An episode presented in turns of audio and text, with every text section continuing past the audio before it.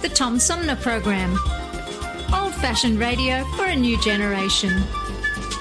Oh, it's always a pleasure to be with you, Tom. You know that. Yay, Tom! I love it in Flint! You're very astute, Tom. Not an easy question. I'll debate Andy Dillon on your show. Well, uh, that's a very good question. Uh, hello, darling. This is Elvira, Mistress of the Dark, with Tom Sumner.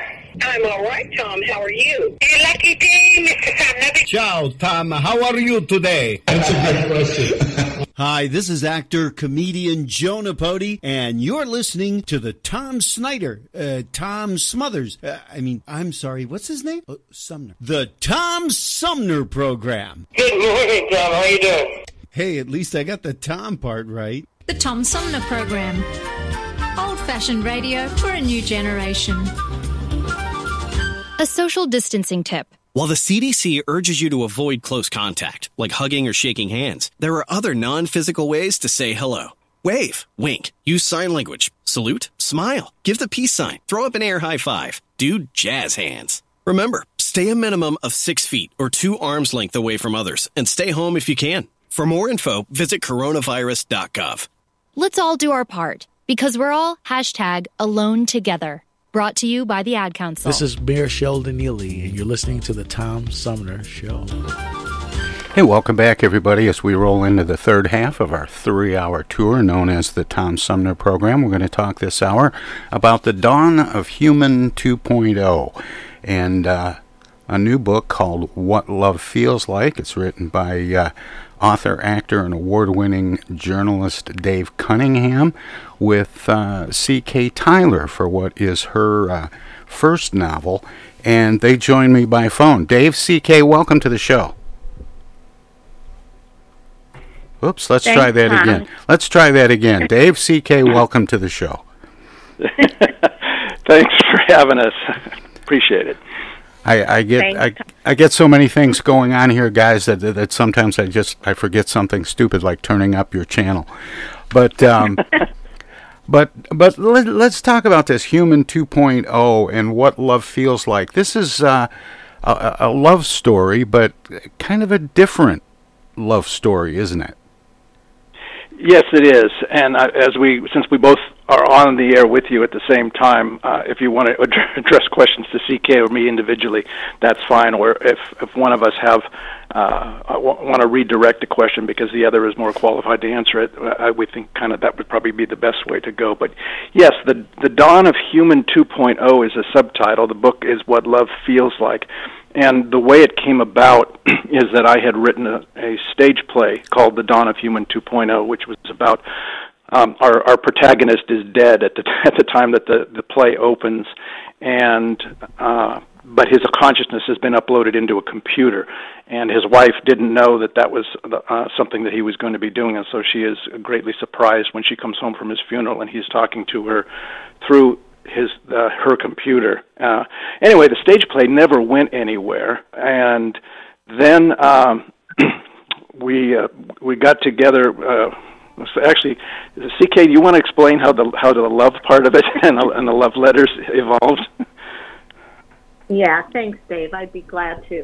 Uh, I think basically, Tom, hopefully you can hear me okay. Yeah. I think whether talking about the science fiction part of the story or the love story, this is basically a love story about two people that met during their golden years.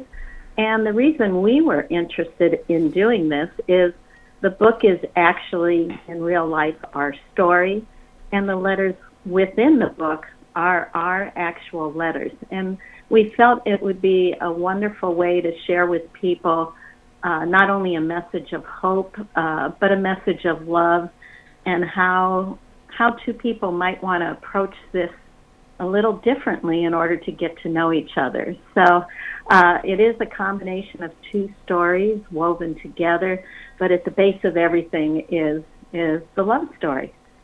And CK, you mentioned online and uh, golden uh, age at the same time, and that sounded a, a little bit unusual to me. I, you don't think of uh, people that are older meeting through a dating website. Yeah, you know, I think we felt this was one of the important messages that uh, Dave and I, being very honest, are both 67. And we know that even the websites that are there and out there now, uh, there are many geared for people of all ages. And we wanted to take that risk. I think we approached it a little differently by taking our time and getting to know each other through writing letters. But um, being someone uh, that, excuse me, is not married, I know many people our age have either lost their partner or spouse, either through illness or maybe through divorce. And many really would like to have a meaningful relationship, but find it difficult at this age. And we found that uh, to not be the case, but the key was taking our time. It, Instead of swiping right or left, we actually used the, the modern conveniences of online, uh, the online dating sites, in our case, Match.com, but also used the uh, letter writing. It was just done through email instead of through the U.S. Post Office.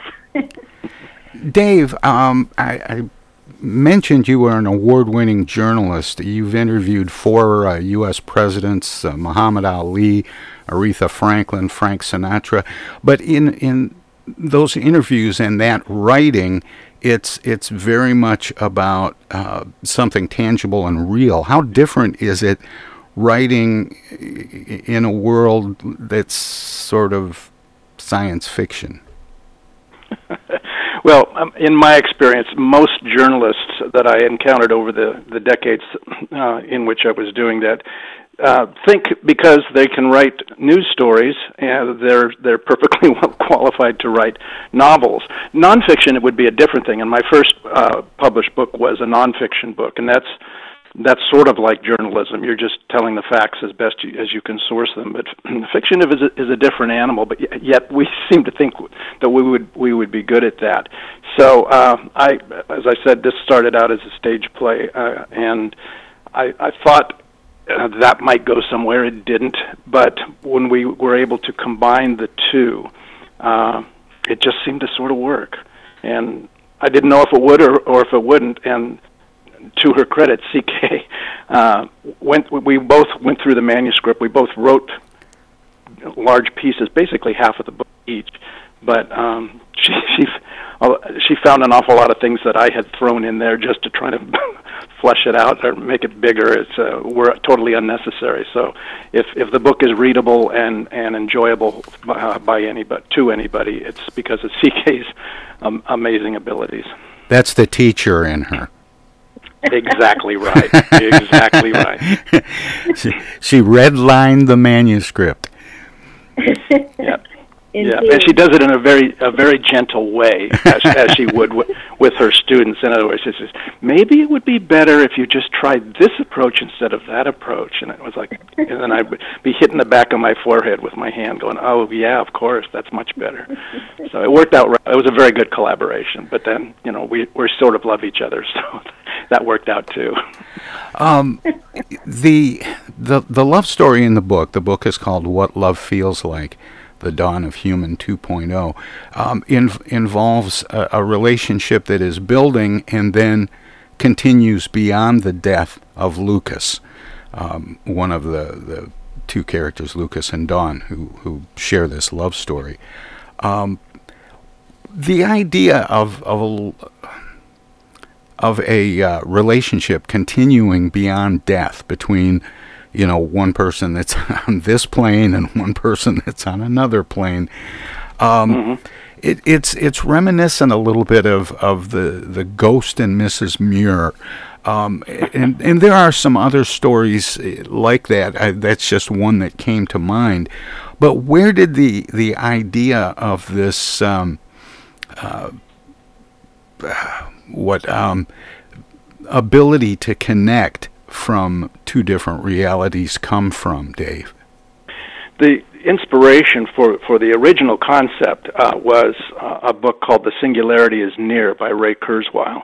And uh, that is a nonfiction book, and his idea he wanted to live wants to live forever, and and the way he would do that was to, would be to have his entire consciousness uploaded into a computer and he's done a lot of research on this and he thinks it's doable and I was just fascinated by the idea and so I thought someday I, w- I want to pursue that into what that would be like so what we have in the book is that the uh, protagonist Lucas is uh, deceased from brain cancer but his during the the process of what he his uh, lady love thought was going on, uh, which was being treated for cancer. He was actually participating in a DARPA secret uh, project to try and become the first human being whose entire consciousness was uploaded into a computer.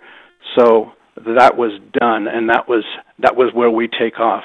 The way they are able to interact is simply through virtual reality, and the way that works is that uh, Dawn would be come into the uh, the DARPA facility, and then she would be hooked up to sensors on her head, and she would uh, actually enter a virtual reality in which his consciousness also exists, and therefore they she would have she would be young again because her body would could jump and and do all kinds of things that she couldn't do in her old age and and it was basically a sort of a heaven in a computer and they can uh see each other smell each other uh have all the senses involved and and play and and coexist in a virtual world in which anything is possible it's sort of a sort of a heaven concept i guess but it's it's also uh surreal and I, I thought I'd like to play with that idea and see what could be done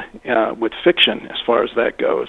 Uh, I would love to see this done someday, and I'm just out of curiosity to see if it could actually work.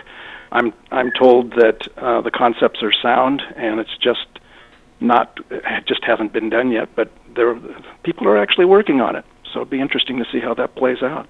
Well, yeah, as a as AI becomes more and more part of our everyday lives, it, you know, it that it does seem possible. But uh, how uh, on the science part of this, um, how is the imprinting of a person's consciousness um, able to be digitized? How how do you get past that part of it?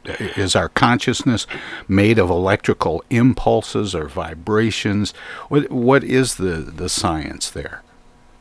Well, I'm not a genius, or uh, certainly not an expert on the science. I consulted my son, who's a, a computer guy and a coder, and a little bit on this, and I also did a little research. But uh, our brains are simply um, biochemical electricity in a sense, in that uh, it's it's not all that dissimilar from the way a, a digital computer works. The the challenge is to take thoughts, memories, emotions, and all of those things and digitize them into data, which would then could be uploaded directly into the com- into a computer. The concept again, again, according to Ray Kurzweil and a few other people that have that have delved into this, is sound. It just uh, hasn't been done yet. But what fascinated me was if slash when it actually can be done, what will that entity that be inside that computer? The, the, the consciousness there is there. Can that computer feel love? Can that computer feel empathy? Can that computer but, uh, also t- touch into all of the information in the world and be a super genius, but also with human qualities. Uh, interesting ideas. Now, the, the thrust of the book is really a love story. It's a romance, and the that element of it, the sci-fi element, while it fascinates me, uh, the science is not there yet. We're not we're not there yet, and that's why it's called sci-fi because uh, it's something that may happen someday or may not happen someday. But it's fun for me to just play with that, and that's what I did. And and of course the big question is, uh, you know, can a digitized consciousness feel? Exactly, and and that's really what we're talking about when we use the title "What Love Feels Like." In in that can the, the the Lucas character is interacting with the Dawn character in virtual reality. He seems to be somewhat himself, but also a cog off, if you know what I mean. And she is a real human being who can feel, and she's she's just playing a, a virtual reality game in a sense when she connects with him, and she's a little uncomfortable with it. But uh, yeah, we don't really know how that will happen, and because I don't have the answer, uh, I don't I don't really provide the answer in the book, but I think you can you can sort of surmise based on the way the, the story plays out. Dave, you have to buy the book the book to find out. you gotta read the book. Dave, yeah. um, CK, I have to take a break here. Can you stick sure. around for a few minutes and we'll dig into this some more? By all means. Absolutely. Great. My guests are Dave Cunningham C.K. Tyler, authors of What Love Feels Like. We'll let our broadcast partner squeeze a few words in, and we'll be right back. Hello, darling. This is Elvira, Mistress of the Dark, with Tom Sumner. I'm Julie Lopez with Crime Stoppers. Have you ever wondered what to do if you have information about a crime or the whereabouts of a felony fugitive and you want the police to know but you need to remain anonymous? Well, here's what you can do. You can go to p3tips.com or download the mobile app. You can go to Crime Stoppers of Flint and Genesee County's Facebook page and click on the Leave an Anonymous Tip tab, or you can call 1 800 422 jail. All methods are anonymous, and if your help leads to a felony arrest, you may be eligible for a cash reward. Remember, your voice matters.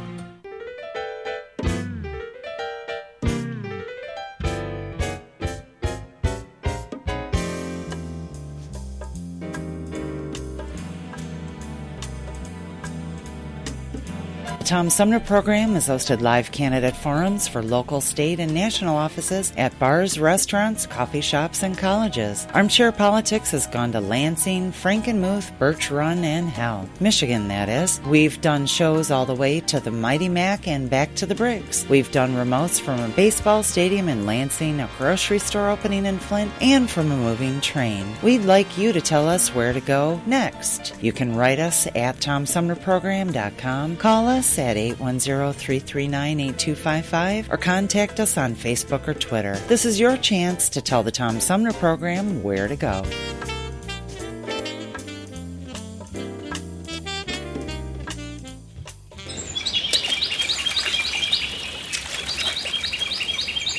Imagine a journey down a picturesque river.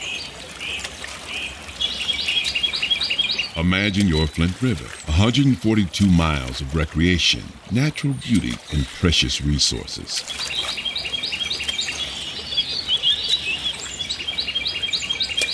The Flint River is a vital resource that is available for all to use and enjoy.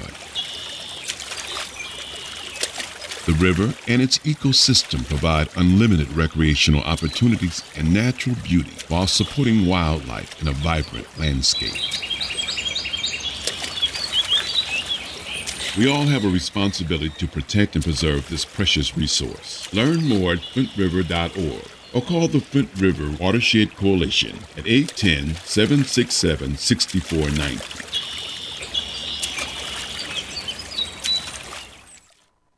The Centers for Disease Control and Prevention is working to help keep you and your community safe from the threat of novel or new coronavirus.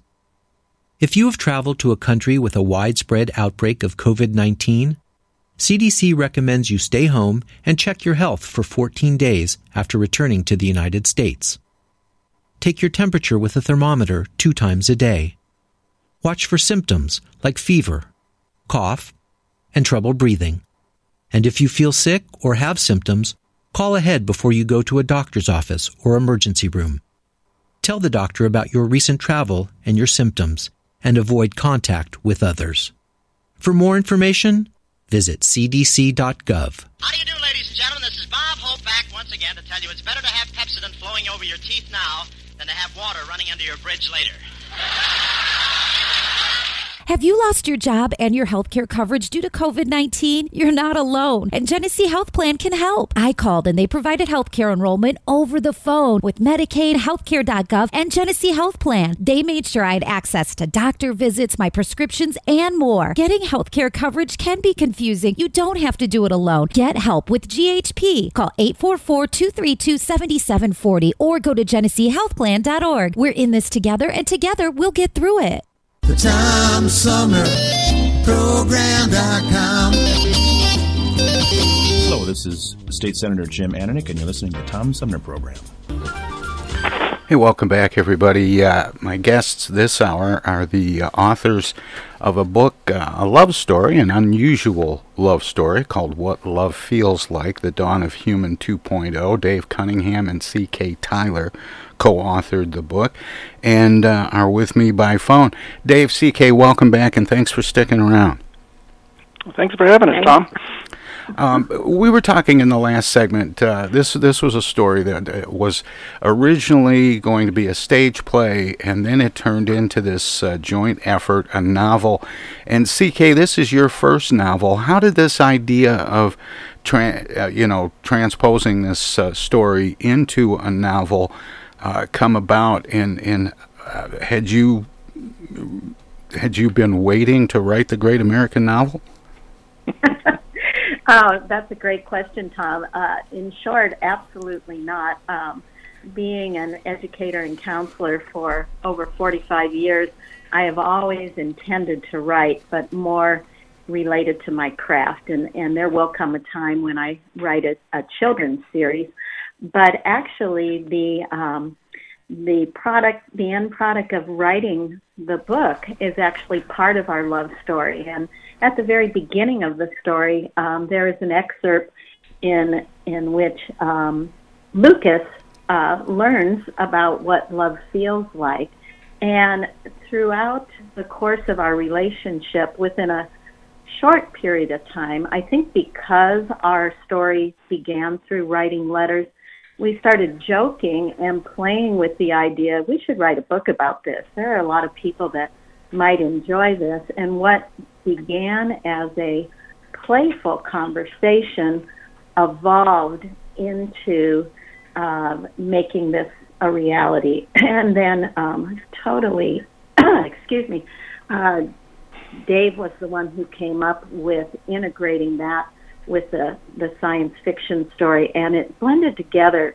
quite nicely, and I think is relevant to, to today's world. But it really began in real life as a result of our conversations together and became became a reality.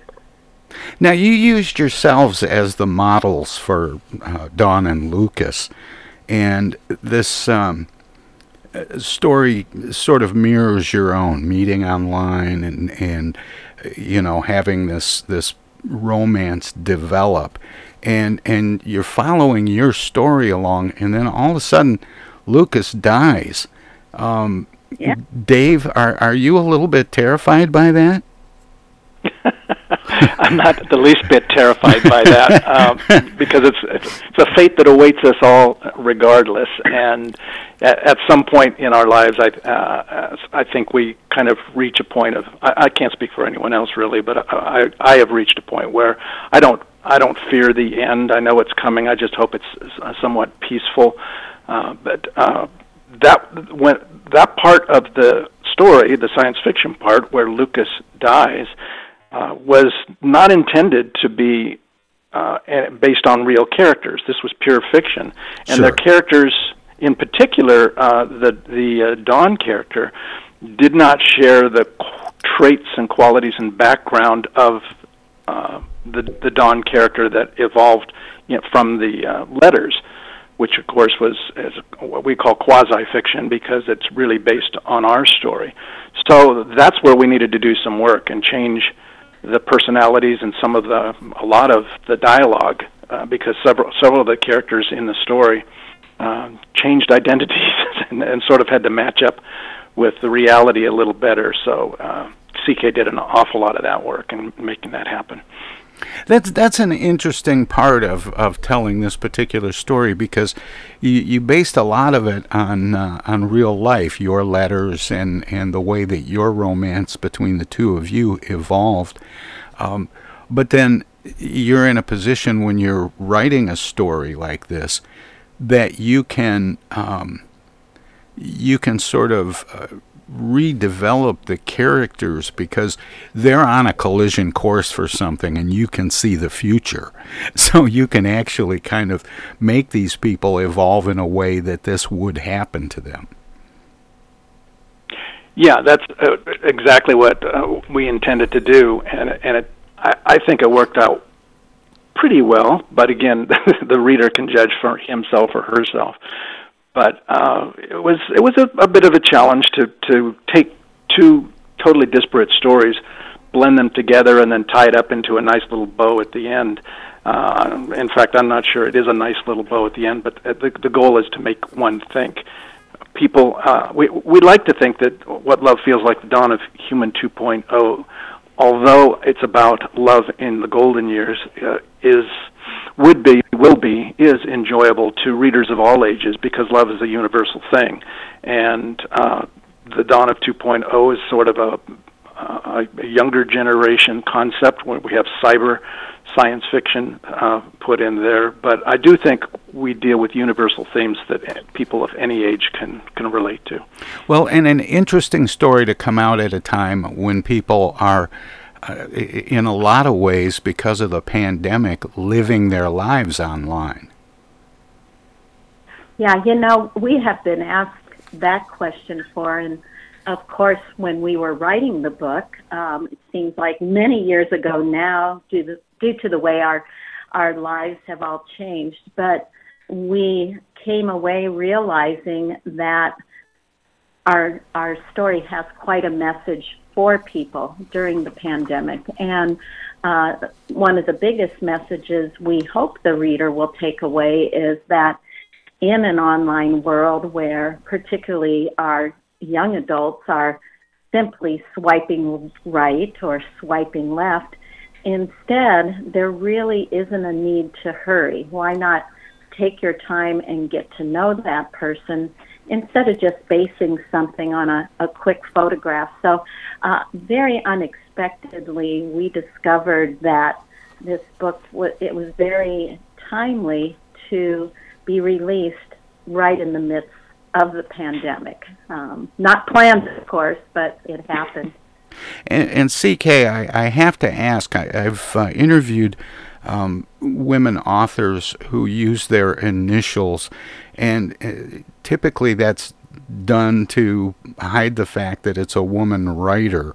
Um, but you have a male co-writer. This is your first novel. Why did you Why did you decide to go with uh, initials? Why did you decide to be CK? Well, you know, uh, there's actually a, a very real reason for that. Two reasons, actually, but but the first is I do believe with in my future I will be writing in my field of expertise, which is working with children and adolescents, and I choose to, I will choose to use my real name for that, and it will be connected to my career and what I what I was doing, you know, in in my real life, and so uh, I wanted to use a pen name for this, and hopefully, if Dave and I choose to write again. And um, I also wanted to honor my own children. Uh, the the name is a play on on them, and um, so so I just think I wanted to separate my professional life from my creative. Uh, more creative writing life, and um, I, I've been pleased with with doing that. Um, the the other question I have, and I don't know why I don't know this already, but um, do the two of you live together? We do not, and and that's actually a key component of why the uh, the long letters that we wrote to each other. And when again, for your listeners who may be joining us late, when we say letters, they're they're literally emails. But because it was a long distance and remains a, a somewhat long distance relationship, she lives about 90 miles from where I live. So no, we don't live together. Um, we have discussed about not ever getting married before. We've both been married before, and uh, so it's a it's we both say this, so I'm not not you know surprising anybody here. But we we refer to it as a forever kind of relationship, and it's a deep love, and it's it's remarkable from my standpoint because it's unlike any other love or relationship that I'd ever encountered, which is why I was driven to write about it. It's uh, the the things that we wrote to each other and the way I felt, and and I just thought, you know, there's a lesson in here for yes, people uh, in their so-called golden years uh, finding new love, uh, as CK mentioned, you know, whether you uh, lose a spouse uh, to death or to divorce or whatever, it's it's a I don't want to say it's a very common thing, but it's certainly it's something that's that's uh, a purpose can be served by by telling people a story about don't give up. Um, someone's out there. Here's here are some ideas, and I'm, it's again it's it's quasi fiction, but here are some ways that we went about getting to know each other in a very important and deep way without being face to face, simply because we live so far apart. And uh, I thought it was a story worth telling. And and, and the, the story tells itself um, through those those letters. Are they actual letters, or did you change some change some things to protect the innocent? Well, you know, Tom, uh, the the very truthful answer is those are our letters, almost verbatim. The only thing things we would happen to change if it wasn't something that would be interesting to the reader, like what time are we meeting at such and such a place, you know. Right. The nut, nuts and bolts details, but we actually, uh, I'm trying to think. I don't believe we created any letter for the book. They are actually our letters that um, Dave began by downloading those in chronological order. So we've both read our book several times, and it's it's very uh, it's a sweet experience for us because it really does give us the opportunity to really revisit and relive how we met and uh, how special that was. And, and, and I, I personally believe the message of hope uh, woven into that. Uh, so, nope, no letters created for the book. They, they are really ours. After, uh, uh, go, yeah, go ahead, Dave. Oh, I was just going to, if I may, throw in uh, a very important part of the of the process for me was a self-realization, basically sort of a growing up at the age in my mid 60s of realizing something that I had never realized before, which is that males, generally speaking, and and this would certainly hold true with the younger generation who go on apps where you swipe left or right based on a photograph of someone. But males uh, respond to visual cues. Oh, I, I was one who like who liked moon-faced blondes with blue eyes, and that's that was my type as far as I was concerned. And if she wasn't that, then then I didn't that I didn't go to the next step, whatever that might have been. I didn't realize how stupid that was, for lack of a better term.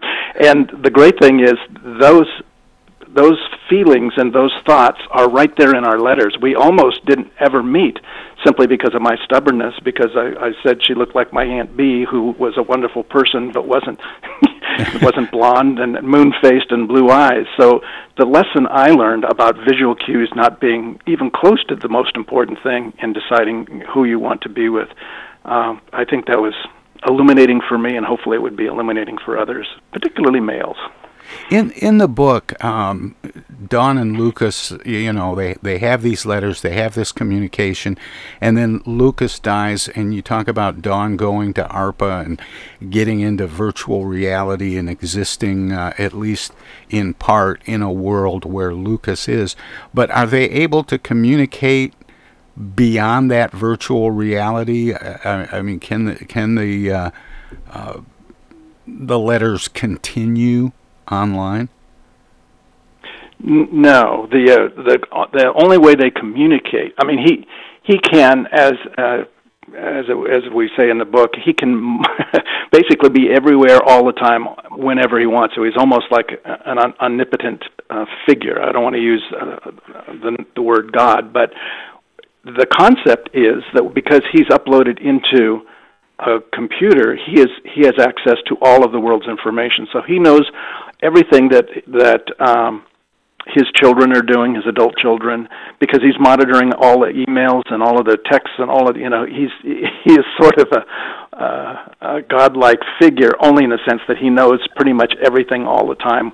But uh, no, in terms of their communication, uh, he relies on her to come visit him.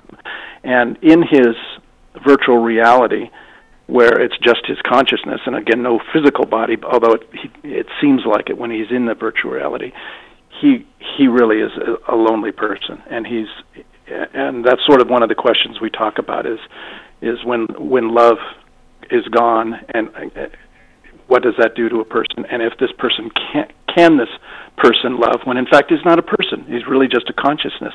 And those were some of the ideas I wanted to explore in the in the sci-fi part of it. Um, CK, how much does the long distance, uh, or at least distanced nature of your relationship with Dave inform what Lucas and Dawn feel for each other in their uh, sort of virtual existence?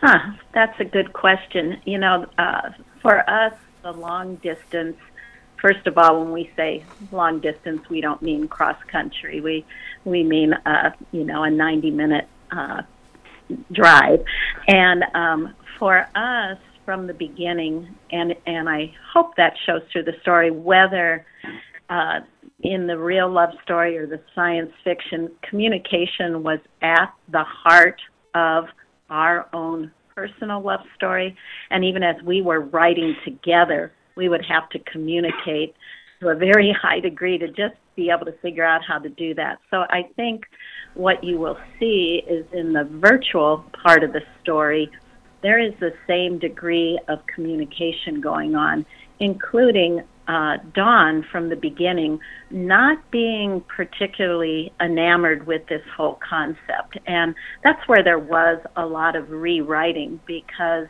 I CK had to challenge Dave and say, well, this is what I would do in this situation.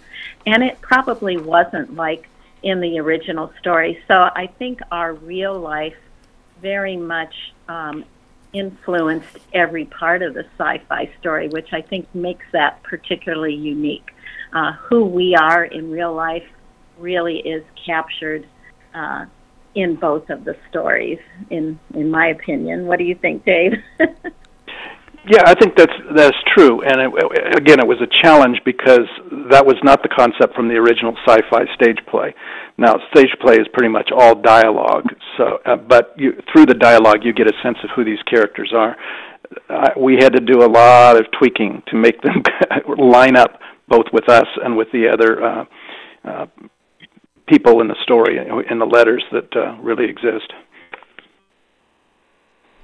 Um, I'm curious if there's going to be a uh, Dawn of Human 3.0. well, you know, we play with yeah, we we play with those ideas and thoughts, and um, uh, for me, I I believe love is at the heart of this entire story, and I think for the readers who or for the people who choose to read our story, I think you will see that there is a little open ended ending that causes one to pause and wonders what's going to happen next. So I think I would say that is a possibility. Um, the book was just published in the last month, so we want to see how that goes. But I, I certainly think we are leaving that that door open, and I think the readers might be interested in seeing what happens next. But there isn't a concrete plan at this point. We're just going to wait and see. This is a fascinating story, and, and the fact that it started out as a stage play and then ended up being a novel, is it on its way to being a screenplay? Oh, wouldn't that be great? We'd love that. I just, and in point in point of fact, my uh, son-in-law is a uh, screenwriter and uh, director uh, on a relatively low level in the sense that you, no one's probably heard of him uh, in Flint, Michigan. However, um, if Francis Ford Coppola or, J.J. Abrams doesn't doesn't bite on it, then maybe maybe it'll it'll show up in some other version. Well, you just I you know I was just curious a little bit about about what's next. Um, you know, it's it's one thing to to have the kind of relationship that evolved between the two of you and and think, yeah, this would make a great story. But then it, it sounds like the process of doing this um, has really kind of set you up to do more. Well, let me ask you your opinion, Tom. Uh, one of the thoughts we've we've kind of spitballed out there is the sequel could be uh, what love feels like, uh, and with, with it wouldn't be there would be no fiction at all. In other words, it would be a, a nonfiction book in which all the entire content of the book is interviews of all different kinds of couples and all different kinds of loves. And the the root question to all of them is what what is love? What does love feel like? And it would really just be uh, people's love stories, to, told in in multiple uh, chapters. You think that'll fly? What do you think? It sounds like the next uh, new reality TV craze. I like that. um, no, it is a, it is a fascinating story, and and I, I hope the two of you do a, another book. Um, we just have a couple of minutes left, and I always give guests an opportunity to let people know where they can find out more about the two of you and the book and other things that you're doing. Uh, CK, for example, some of the things that you want to do with uh, children's books and so on. Um, do you have a website, a shared uh, website, or are you still separate there too? You know, we're in the process of currently building that right now, and like like most books that are published, if if anyone just goes to Amazon, there's information about both of us and how to connect with the website, which is in its infancy at, at this point. But um, we we very much are looking forward to getting to know our audience, and um, yeah, we we both hope we both hope that there will be another another possible book between us. And as far as for myself, um, I, I've had the unique experience of uh, working as a high school, elementary through high school counselor. And one of my colleagues was a former student who I got to know at the age of five.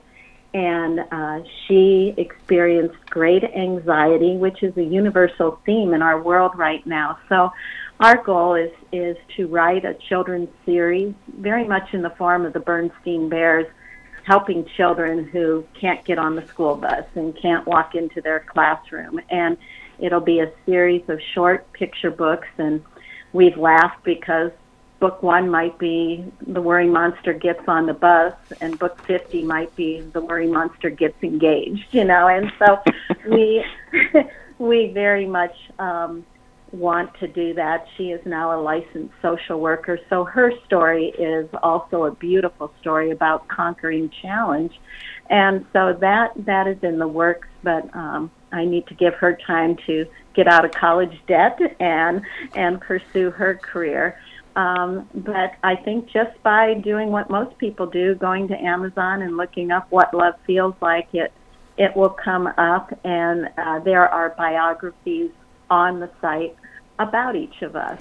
And uh, well, the book is is called "What Love Feels Like: The Dawn of Human 2.0" by Dave Cunningham and C.K. Tyler, my guests this past hour. Thank you both for spending this time with me and sharing your story, uh, both in and out of the book. Thank you, Tom. Oh, really appreciate it. Take care. We'll be right back. this is the Unknown Comic. And guess what? You're listening to the Tom Sumner Show right now. And now, and now too, and even now. The Centers for Disease Control and Prevention is working to help keep you and your community safe from the threat of novel or new coronavirus. Take the following everyday steps to help avoid the spread of all respiratory viruses. Wash your hands often with soap and water for at least 20 seconds. Cover your cough or sneeze with a tissue. Throw the tissue away and then wash your hands. Avoid touching your eyes, nose, and mouth. Clean and disinfect frequently touched objects or surfaces, such as remote controls and doorknobs. Avoid close contact with people who are sick. And stay home if you are sick. Call your healthcare provider if you develop fever, cough, or difficulty breathing. For more tips, visit cdc.gov. They say singing can help you remember things, so here's some tips for parents out there during these tough times. Number one. Make sure your kids wash their hands for 20 seconds after they've coughed or sneezed or been outside. Two. Virtual play dates. Social and physical distancing can help save lives. Three. Tell them they're safe and show your love and pride. Yes, we'll get through this together. Find out more at coronavirus.gov. A message from the CDC and the Ad Council.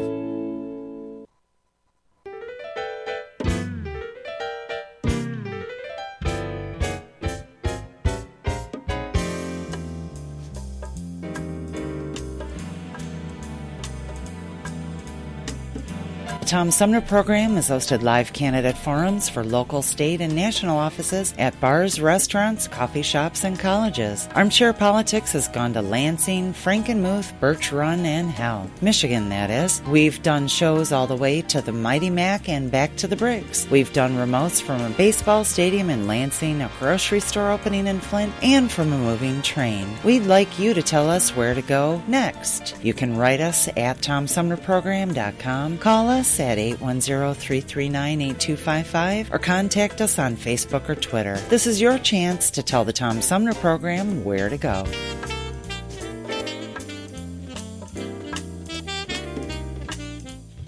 Do you have feelings of inadequacy? Do you suffer from shyness? Do you sometimes wish you were more assertive? If you answered yes to any of these questions, ask your doctor or pharmacist about tequila.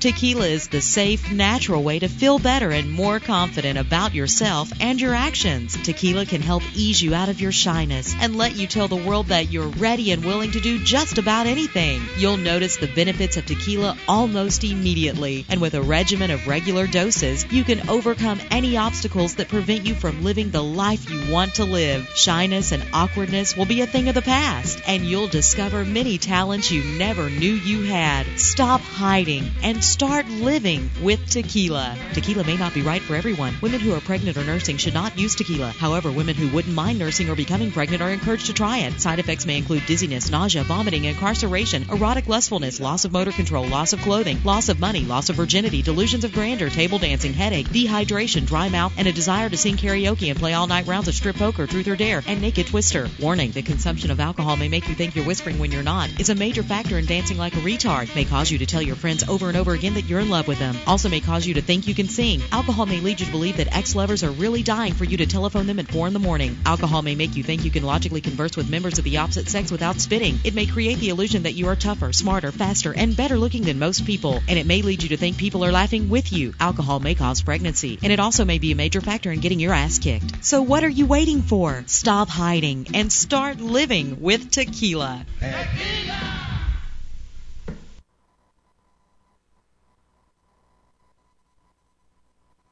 I get the uneasy feeling Rod Serling is behind one of those doors. Rod Serling. Rod Serling. What's this, the Twilight Zone? Where is everybody? I would have been headed for the Twilight Zone. Twilight Zone. If I go any lower, I'll be in the Twilight Zone. All right. Oh, but Jethro's right at home in the Twilight Zone.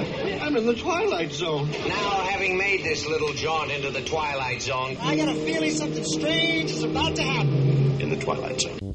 Hi, this is Anne Serling, and you're listening to the Tom Sumner Program.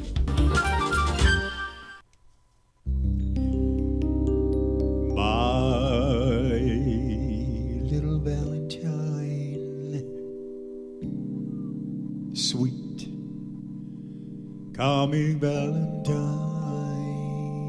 you make me smile with my heart.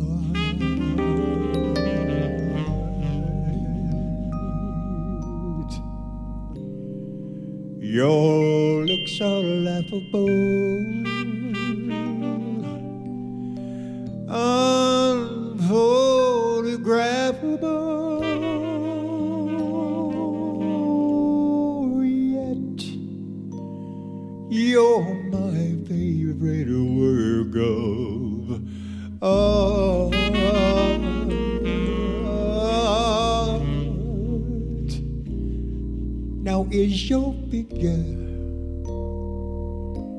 is it less than Greek?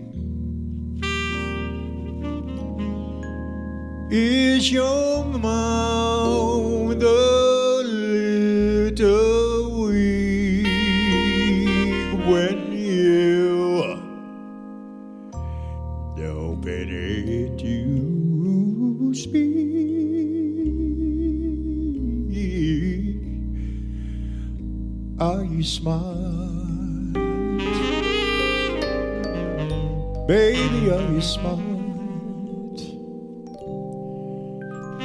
don't change your hair for me. Not if you care for me. Stay. Little Valentine, stay, stay.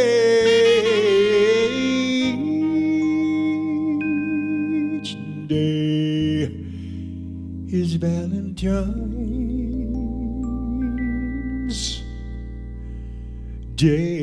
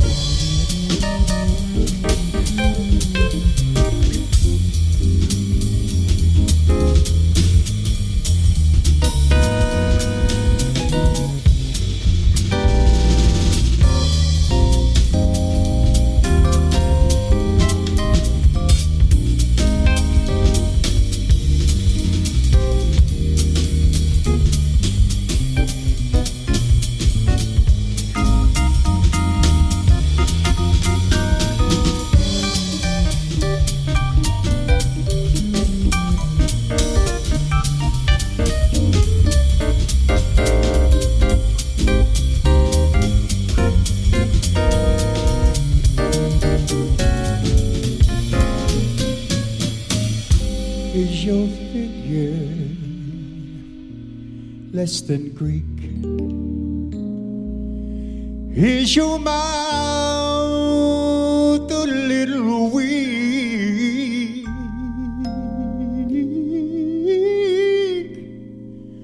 When you open it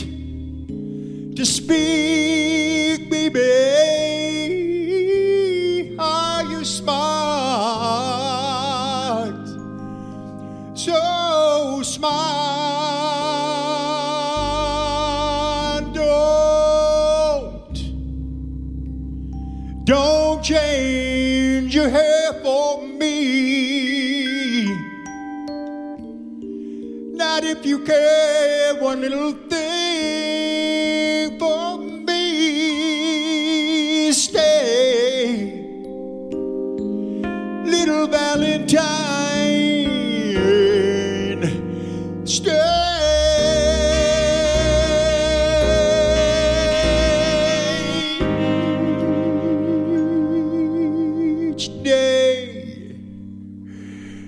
Is Valentine's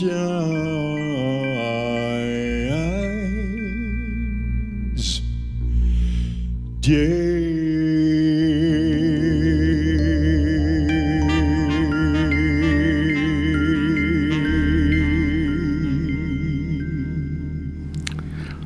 Wrapping things up for today's edition of the Tom Sumner program with a little music that was uh, with vocals and drums by Ron Tromley, Dave Kinder on bass, uh, I think uh, Jeff Hall on piano, and I'm not sure if that was Jeff or, or uh, Gary Clavette on uh, tenor saxophone, but a great rendition of My Funny Valentine. It seemed like kind of a fitting uh, song. At the uh, end of the hour, I spent with uh, Dave Cunningham and C.K. Tyler, the authors of What Love Feels Like The Dawn of Human 2.0. Also, I want to say thanks to them. What a delightful conversation. Also, want to say thanks to um, Valerie Tripp, who uh, was kind of a substitution for. Uh, um, my my scheduled guest, which has been rescheduled. But anyway, uh, talking about her uh, book, the new series uh, just getting launched by National Geographic Kids. Um, Izzy Newton and the Smart Squad, this first installment called Absolute Hero by Valerie Tripp. And thanks to Valerie. Um, also, want to say thanks to my guests from the first hour from MTA, Ed Benning and uh, Stephanie Confer. We also got to squeeze in a little uh, music during the show today, which is always nice because our music is all by local artists who I've uh, often said um, are as good as any you're going to find anywhere in the world. Coming up tomorrow, a special September 11th edition of the Tom Sumner program as we remember September 11th, 2001, with a uh, compilation of interviews from the 10th anniversary, the 15th anniversary, and one a little bit more recently. So we'll be remembering Patriot Day tomorrow on the program. In the meantime, good night, everybody. The Tom Sumner program is a live variety show. We want to acknowledge all of our guests who play such an important role in the show and our cavalcade of cohorts from coast to coast for their regular contributions. Most of the musical accompaniment was provided by people in or from the Flint area. Many of the pre recorded portions of the Tom Sumner program are made possible by Flint's own Steve McComb and Pencil Sketch Recording in Nashville, Tennessee. If you have comments, questions, or suggestions about the show, find us on Facebook. This is Prue Clearwater. Join us next time for another edition of the Tom Sumner program, and thanks for listening.